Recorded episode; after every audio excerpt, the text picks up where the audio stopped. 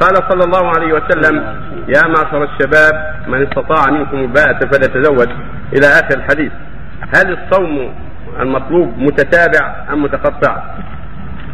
الرسول صلى الله عليه وسلم قال: يا معشر الشباب، من استطاع منكم الباءة فليتزوج، يعني استطاع مؤونة الزواج فليتزوج، فإنه غض البصر وأحسن الفرج، حتى على النكاح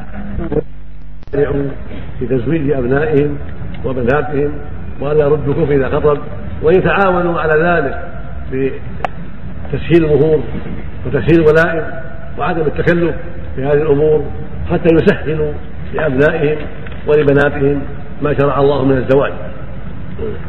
أما إذا عجز ولم يستطع فعليه بالصوم كما قاله النبي صلى الله عليه وسلم، والاستعفاف كما أمر الله بذلك، والصوم يكون متتابعا ويكون أيضا متفرقا، لا بأس على حسب حاله وقدرته.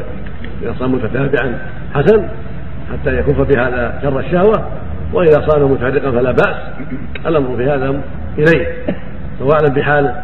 والصوم مستحب ومشروع من أجل تخفيف شر الشهوة، وإذا تعاطى بعض الأدوية التي تخفف من ذلك فحسن أيضا. نعم. بعض الأخوة يسأل فيقول: أحيانا ومن أعظم الدواء غض البصر والبعد عن التجول في الأسواق بلا حاجة، والنظر إلى النساء في الأسواق أو في بيته إذا كان لديه غير محارمه، فينبغي له في مثل هذا الحذر والبعد عن إطلاق البصر، فإنها من أعظم الأسباب لسلامته. أما إطلاق البصر وتجول في الأسواق بغير حاجة بين النساء، هذا من أعظم الأسباب في الفتنة وإطلاق الشهوة ووقوع الفاحشة، نسأل الله.